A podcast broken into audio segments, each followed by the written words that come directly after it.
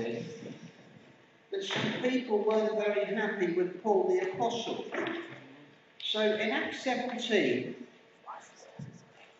I'll go from verse 16. We've got Paul at Athens. Athens was the place for the seat of learning. So the scholars and the know-it-alls went to Athens to talk about their new theories. It says here, now while Paul waited, verse 16, for them at Athens, John knows his spirit was stirred in him when he saw the city wholly given to idolatry. Therefore disputed he in the synagogue with the Jews and with the devout persons, and in the markets daily with them. He met with them. I think I'll jump the gun a bit. Go back. What was that? Verse 16. That's the wrong verse. Here we go. Let me just go back. I'll go to the beginning, please. Now, when they had passed through Amphipolis and Apollonia, they came to Thessalonica, where was a synagogue of the Jews, and Paul, as his manner was, went in unto them, and 3 Sabbath days reasoned with them out of the Scriptures, opening and alleging that Christ must needs have suffered and risen again from the dead, and that this Jesus, whom I preach unto you, is Christ. And some of them believed, and consulted with Paul and Silas, and of the devout Greeks, a great multitude, and the chief women, not a few, but the Jews, which believed not, moved with envy, took unto them certain learned fellows of the baser sort, and gathered a company, and set all the city on an uproar, and assaulted the house of Jason, and sought to bring them out to the people. And when they found them not, they drew Jason and certain brethren unto the rulers of the city, crying, listen, these have turned the world upside down, and are come hither also, whom Jason had received, and these all do contrary to the decrees of Caesar, saying that there is another king, one Jesus. I'll stop there. The point is, here we are in the middle of Acts of the Apostles, and there's like not anarchy, but there's this sort of uproar where the Christians are just doing what Christians do. They meet in fellowship. They get together, they break bread, they sing hymns, they praise the Lord. Is that okay? Yeah, me and Dave think so. Anyway, right, the thing is, they were doing this here, and Paul had been to the synagogue 3 Sundays on the Sabbath to reason with the Jews about Jesus, who is the Christ. Did you pick that up? I read it to you. And then it says there was an uproar because the Jews didn't like Jesus, even though Jesus had been brought up a Jew. They didn't want Jesus. They didn't want Christianity. They were happy with the law and the old traditional ways. Anyway, the point is that there was a riot. There was a riot because they were just freaking out that there was a house church meeting at Jason's house. Did you pick up on that? Yeah? And so they went to the rulers of the city, verse 6, and it says, these that have turned the world upside down are come hither also. This is Elizabethan English, Old King James. They come hither, they came here. That's what you're trying to say, right? They come here. They have turned the world upside down. That's what I want to talk about today. We're in debt. We're not financially, but we are in debt to the early church because they did the business. They went out, when they heard about Jesus and what Jesus had done, and they saw with their own eyes, They heard his message. When they took it to heart, they had to do something about it. They didn't just sit and have a tea party and some nice cakes. They got on with the job. When Jesus said, Matthew 28, go to Matthew 28, the Great Commission. You know what the Great Commission is, don't you? Someone does. Yes, the Great Commission was that they should go into all the world. Look, verse 18. And Jesus came and spake unto them, saying, all power is given unto me in heaven and in earth. Go ye therefore and teach all nations, baptizing them in the name of the Father and the Son and of the Holy Ghost, teaching them to observe all things, whatsoever I have commanded you. And lo, I am with you always, even unto the end of the age.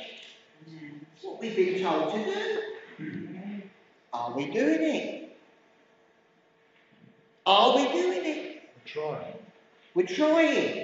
Are we turning the world upside down in our own community? Well, maybe we're thinking about it. After another cup of tea, we might have another go. Tea and biscuits, eh, Paul? Then we do it. Put the kettle on, we'll have another cup of tea after that. The early church, you have to say to yourself, they were faithful. They did it.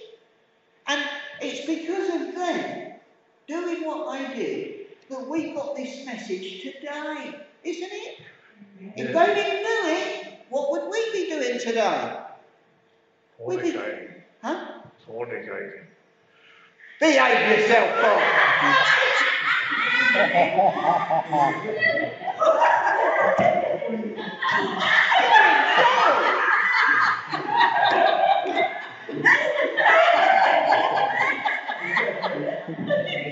Lord have mercy.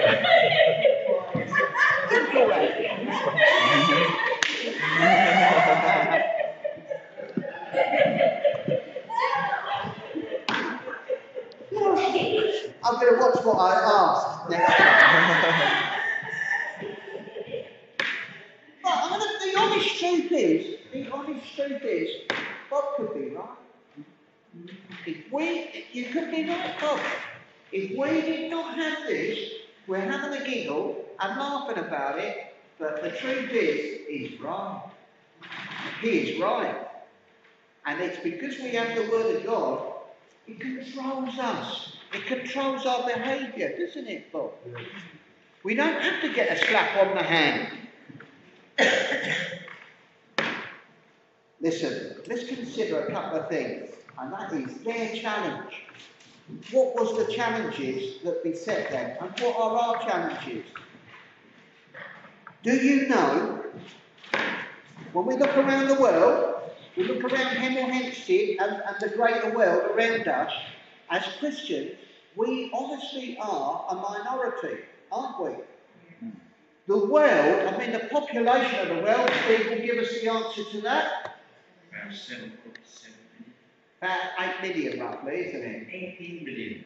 8 million, sorry, yeah, I said million, didn't I? But there's a lot of people in this world. And we are commissioned by Jesus Christ to go and reach them. That's a daunting task, isn't it? 8 billion people are alive and well on this planet, all fornicating, that don't know the gospel, right? That's what they're doing, isn't it? So they have need to hear about the salvation that is in Jesus Christ. But there's a problem. We need to think what that problem is. The more people that are being born, there are people being born more and quicker than there are people getting born again. And if that happens, if that continues to happen, the minority of Christians will get smaller and smaller and smaller, and when the Lord returns, will he find faith on the earth? As the population of the world expands and expands, John, because of the fornication. John.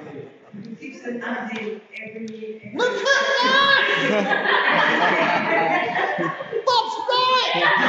They're fornicating! But they can't stop it!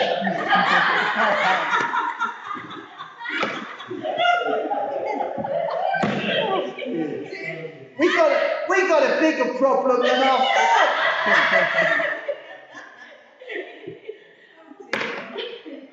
Let's get back in order. Let's get back to basics. What did the early Christian church do that we ourselves need? You've got to remember the point. The point is that they turned the world upside down. And if people are going to multiply at such a vast rate, what are we going to do to turn their world upside down? I mean, we need our own world turned upside down to shake us up, to get us to do something we've never done before. I mean, dear Annie, I hope you don't mind me using you, but the last 2 weeks, she's never done this before, not that I've noticed. She sang a hymn on Facebook. Now, some people don't like doing that. They want to take a selfie, you know. And you know, we all do it. But she sang a hymn twice. But I never noticed you do that before. But can we do something that we've never done before? Turn our own world upside down for Jesus. Yeah. Because people need to see it. Quickly go back to Acts again. Verse 2. Acts 2 and verse 3. Let's see what it says. It says here, the gift of the Holy Spirit. I know in Acts 2, I said it earlier on, the Holy Spirit came on the day of Pentecost. He says here, and when the day of Pentecost was fully come, they were all with one accord in one place. And then verse 2 says, and suddenly there came a sound from heaven as of a rushing mighty wind, and it filled all the house where they were sitting. And there appeared unto them cloven tongues, like as of fire, and it sat upon each of them. That's what it did.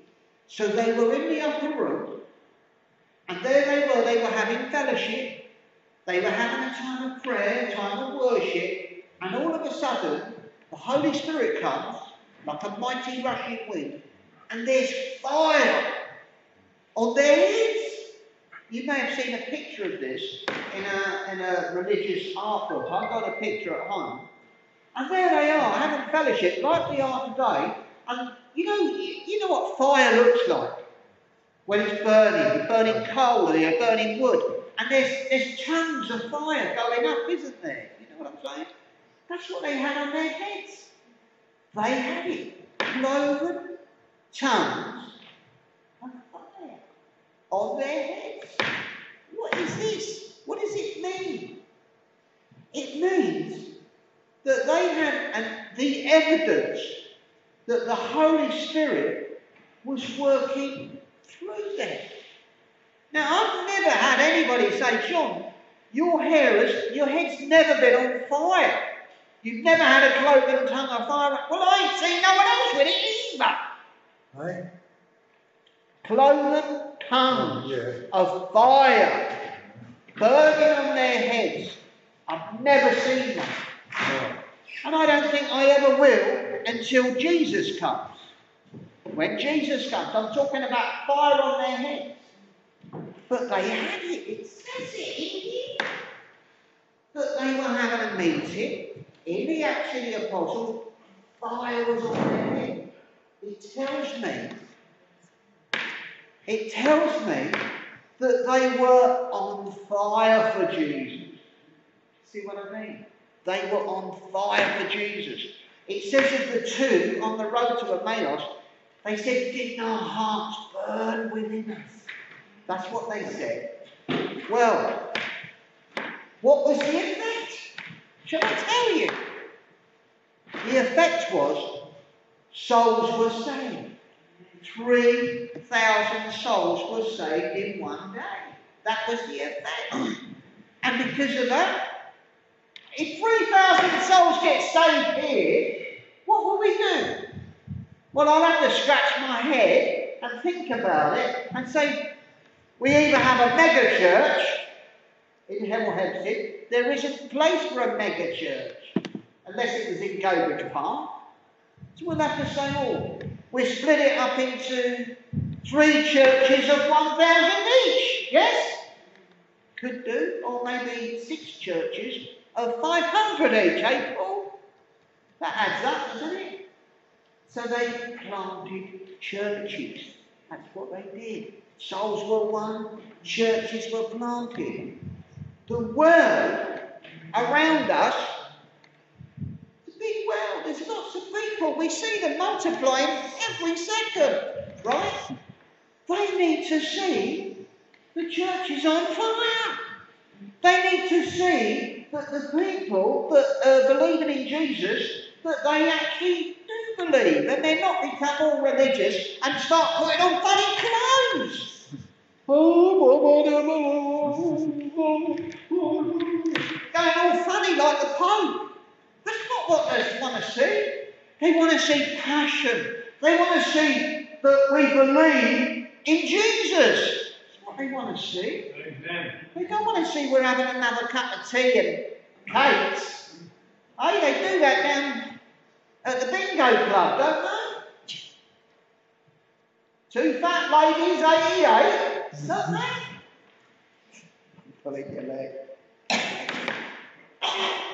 You've heard of fundamental Christians, haven't you? Tell me you have. Yeah. Fundamentalism, you've heard of that? Well, it's a movement. It was a movement in the last 100 years or so, eh, Doc? Yes, yeah. Something like that. They're called the fundamentalists because they're fundamental in what we believe. I like that to a certain degree, but the Lord, it's not enough to be fundamental. You need fire. You need fire in your heart to believe in what you're believing in. You've heard of the Apostles' Doctrine. Didn't I mention that earlier? There are some Bible scholars, they're very particular in being doctrinally sound. Have you heard of that? Annie, thank you, Annie. You've got to be doctrinally sound, they say. It's not enough just to be a believer. You've got to know what you know, eh? Well, you might be sound in what you believe. You might be sound asleep. Yeah. Couldn't you? I'll tell you another story, right? There was a story about this church. Someone had a heart attack in the church. In the middle of the service. Do you know that? Someone called the ambulance. 999. Hello, is that NHS paramedics? Yeah. Someone died in the church. In a service, yeah. They were sitting on the chair, listening to the sermon, and they had a heart attack. Do you know what happened? The ambulance came to the church. No, I'm serious. You know, blue lights going on. They came in the church with a stretcher. Yeah. You know what happened? They carried out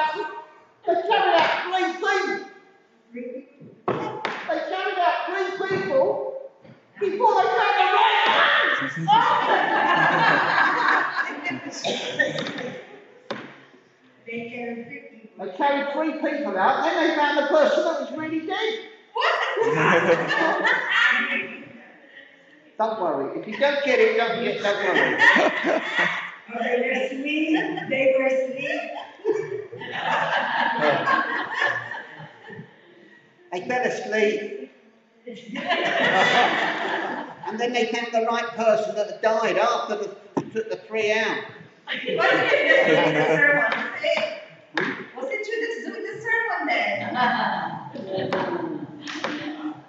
Anyway, please, let's move on. It's not enough to just be preaching. You need to plead with the Lord. Please, Lord, help. Get involved in our church.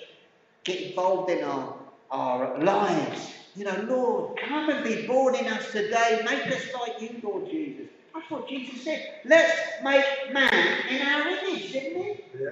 And do we act it? Do we live it? Well, the image is there. The image is there. It's not enough to just be Bible believing. We need to be burning. You know, we need to have passion for the Lord. Didn't the Lord have passion for us when he carried his cross up to Calvary Hill? You know, a man, I quote David Dawson, not Pawson, David Dawson said, the reason why some Christians, they're too afraid to get involved is because years ago, and some of the older Christians will tell you, they had what we call wildfire. Wildfire, the Toronto blessing. And have you ever heard of that stuff? Some of you? And it got out of hand. It was crazy. And because of it, Christians today have settled for no fire at all. They're happy to just be mediocre and let things just go over their head and sit back and, as I say, have another cup of tea. Let's move on. My next point. They found, this is the early church, what they had. They found true fellowship in Christ Jesus. That's what they found. Acts 2, chapter 2 and verse 41. And I read it earlier. Then they that gladly received his word were baptized, and the same day there were added unto them 3,000 souls. Isn't that incredible? And they continued steadfastly in the Apostles' Doctrine, fellowship, breaking of bread and prayers, and fear came upon every soul. Many wonders and signs were done by the Apostles, and all that believed were together. And had all things in common, etc. Goes on. They were in fellowship, in breaking in bread, and in prayers. These people, these apostles, they were once divided. They were once quarrelling. They were once arguing. Do you remember who was the greatest among them? Do you remember that? They were divided. They didn't love each other. They just put up with each other because of Jesus. Very sad, but now, here, we see they're all joined together. They're all one in Christ. They're selling houses and sharing the money out together. They're giving their possessions to each other. Incredible. We read that, we just scratch our heads in disbelief and say, I don't know if I can do that. I don't know if I could give my all and put others before myself. Isn't it? It's what we're like. What do you think was the basis of their fellowship? It says it in the scripture. It says that they put their trust in the Apostles' Doctrine. That's what they did. They trusted these men that had been with Jesus for 3 years. Everything they learned, everything they understood, they trusted Jesus. They put their trust in him. They based their fellowship on the truth. Jesus said, I am the way, the life, and the truth. He told Pilate, my kingdom is a kingdom of truth. They believed in the truth of Jesus' teaching. And today, it's not like that. Is he serious? I mean, some of you, I'm not picking books at you. I like to read the King James. And I know that some of you don't quite fully understand it. Nor do I. Every word of it, it was written 400 years ago. And the way that William Shakespeare spoke, "Oh, thou ladies and thou, O gentlemen, cometh thee to Grove Hill Community Centre." Huh? We don't talk like that anymore, do we? We get Cockney and common in Hemel Hempstead. Whether you're middle class or, like me, common, poor, and needy. Anyway. I like this. What I'm going to say to you is this. In the last 100 years, 100 years is a long time. 100 years is a long time. The Bible, the Word of God, has been under attack for a long time. And it's not enough to have the AV, the authorised version. You've got to have this version, and that version, and the other version. The Cockney version, the Message version, the Good News version. God, there's so many different Bibles. Why? Why? Shall I tell you? Shall I tell you? Watch this. Who made this morning? Lincoln?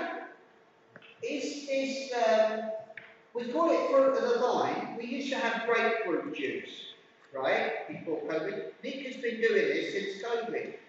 Is it blackcurrant juice, Joey? Okay, let's taste it.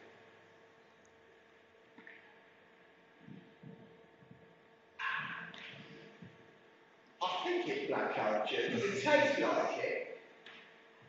What I'm saying, every one of us could go to Sainsbury's or Tesco's and buy a bottle of blackcurrant juice or grape juice. But it's watered down, isn't it? Because it's of that, what do they call it? Diluted and undiluted. Concentrated. So this is diluted juice, isn't it? Yes. What happens if you put too much water in it? Can you taste the blackcurrant? Yeah. It weakens it. You know that, don't you? I'm seeing the heads going up and down. So the more water you put in your squash, it's going to taste rubbish. You ask the kids that. They say, "Mum, it's too watery. I can't taste these blackcurrant." Isn't that right, Mum? You know that. What's happening? The Word of God, which has been around for a long time since the Apostles. They were the ones that the Lord used to write the scriptures. John, Paul, Peter. Am I right? Yes, I am. Yeah. But they wrote these words down, and they've been put together, and we call it the authorised version. Right? And I'm not saying just go out and buy an authorised version. I like reading the New King James. But the Bible's been getting watered down over the last 100 years. And that has affected our faith. That has affected the way that we read the Word of God. Because certain words have been taken out and other words have been put in. If somebody, this is an example.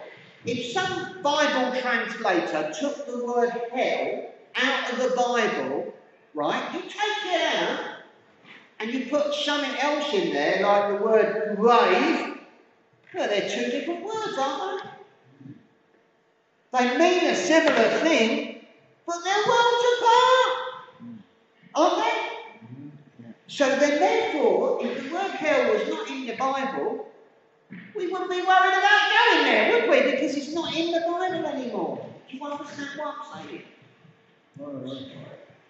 So, I have to tell you, when I became a believer, 1988, the first Bible I bought, guess what it was?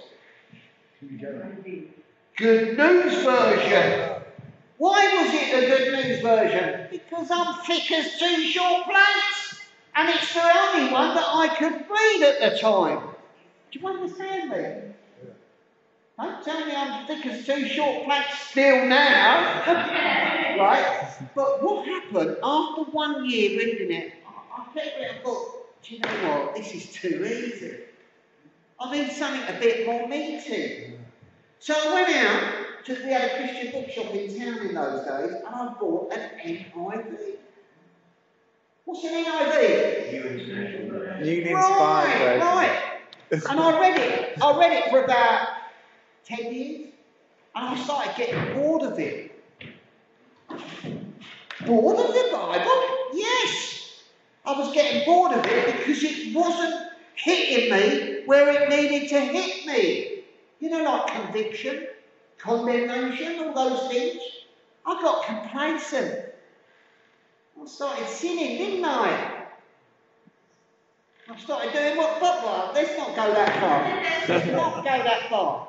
But we can go on a what you call a backslide. You've heard of that, haven't you? Backslide. And I started backsliding. And, you know, maybe it was my Bible. So I bought a New King James. And that hit me where it hurts. Do you understand me? I started getting convicted. You understand what I'm saying, people? Yeah. The early church had something that we don't have. And after a few years with the New King James, I thought, you know what, I've grown up. I'm going to be a big daddy and I'm going to go for the Authorised Version. But it's not an easy read. But it hits you where it hurts. Do you understand? I'm not okay. When I got the New King James, John... Because it used to belong to me. Thank you very much. The trouble is, and I'm going to go over time. I'm going over time. If you've got to go home for dinner, I'll give you my notes. What we believe in is being watered down.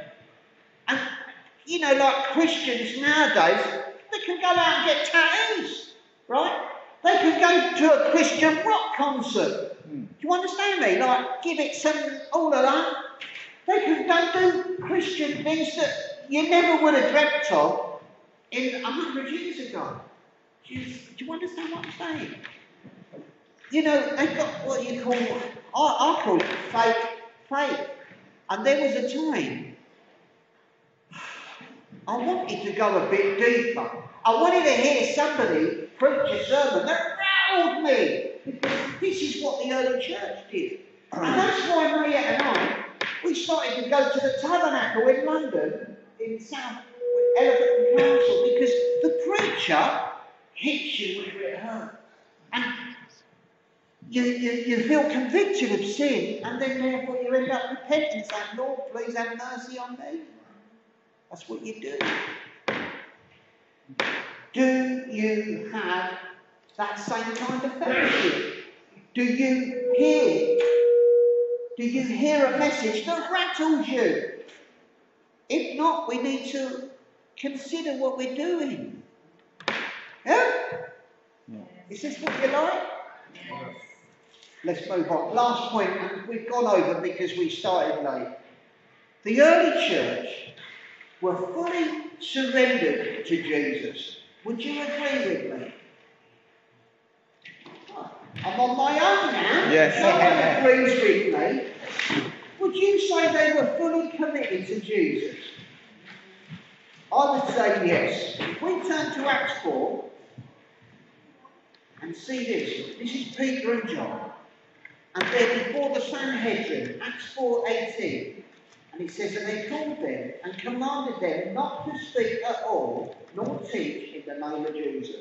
That's what it said. Yeah. But Peter and John answered and said unto them, whether it be right in the sight of God to hearken unto you more than God judge you, or judge us. Is that it? Yeah, verse 20. For we cannot but speak the things which we have seen and heard. We cannot but speak the things that we have seen and heard, and that is the things of Jesus. These two men were fully surrendered to Jesus Christ, and they were not going to compromise one iota at all.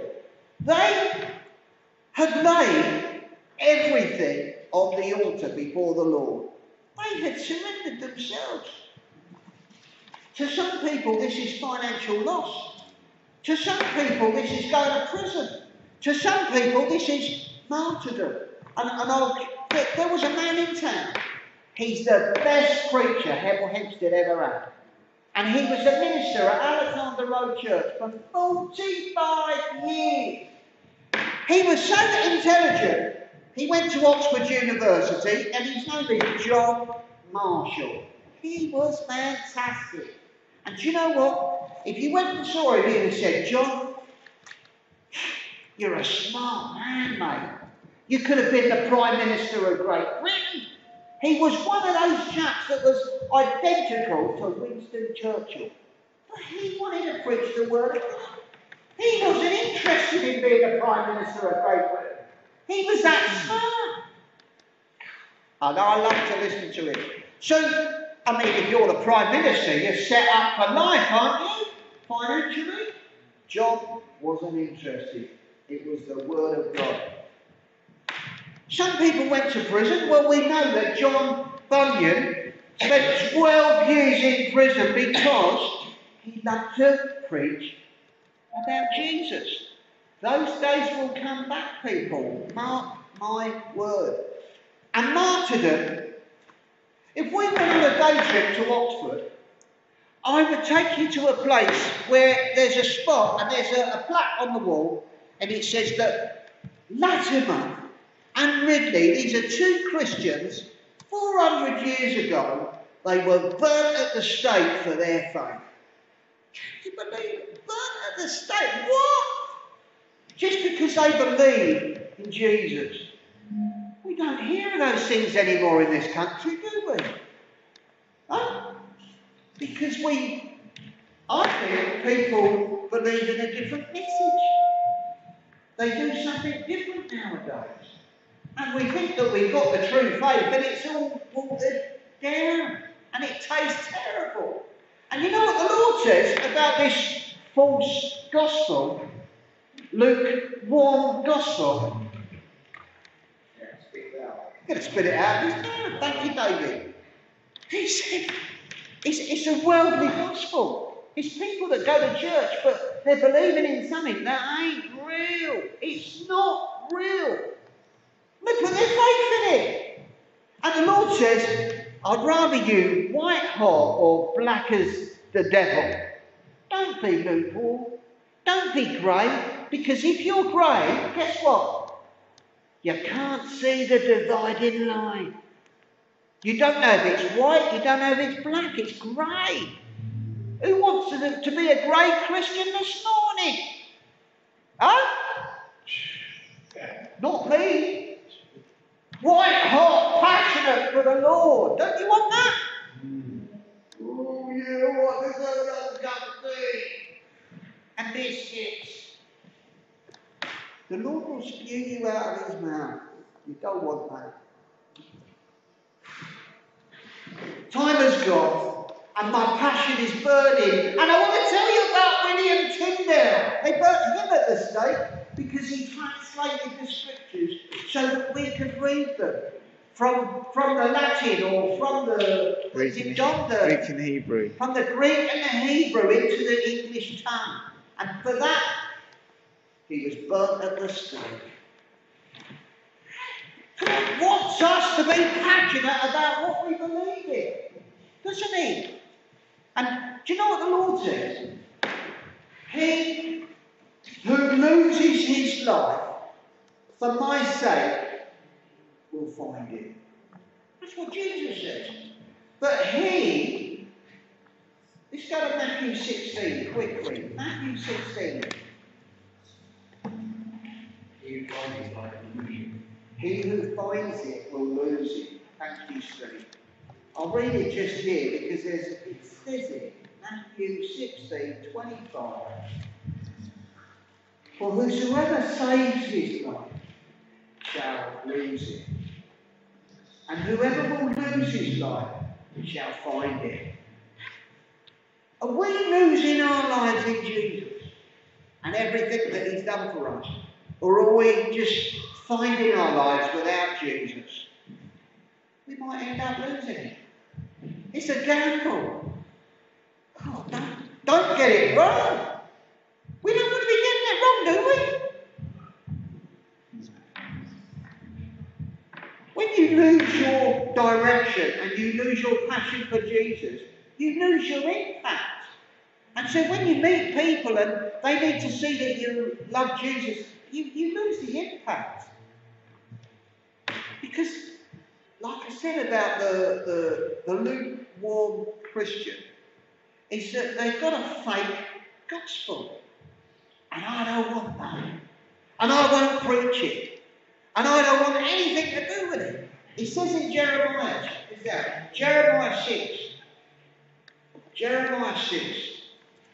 And we'll end with this. It's in the middle of the Bible. Just before we go, Jeremiah, the prophet Jeremiah, chapter 6 and verse 16, it says this. Thus saith the Lord, stand ye in the way and see, and ask for the old paths, where is the good way, and walk therein, and you shall find rest for your souls. And I'll stop there. Because the next bit says, but they said, we will not walk therein. That's not me. And I don't want it to be you either. Walk in the old paths. Charles Spurgeon, John Bunyan, George Whitefield. Walk in their path. You'll find your way. Before we close, I need people. It's a genuine revival. We want what they had in the old days, don't we? Yes. Yeah. Do you long for the fire of the fellowship that they had? Is that what you long for? If you do, are you willing to make the same sort of sacrifices that Peter, James and John did?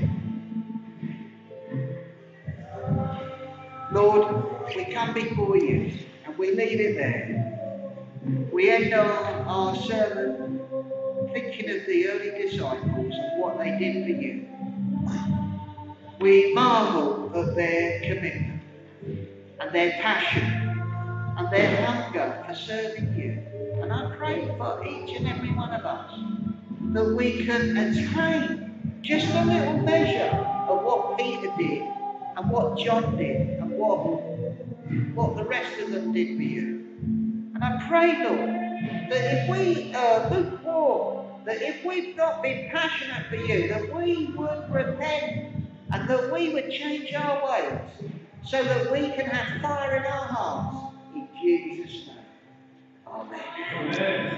Amen.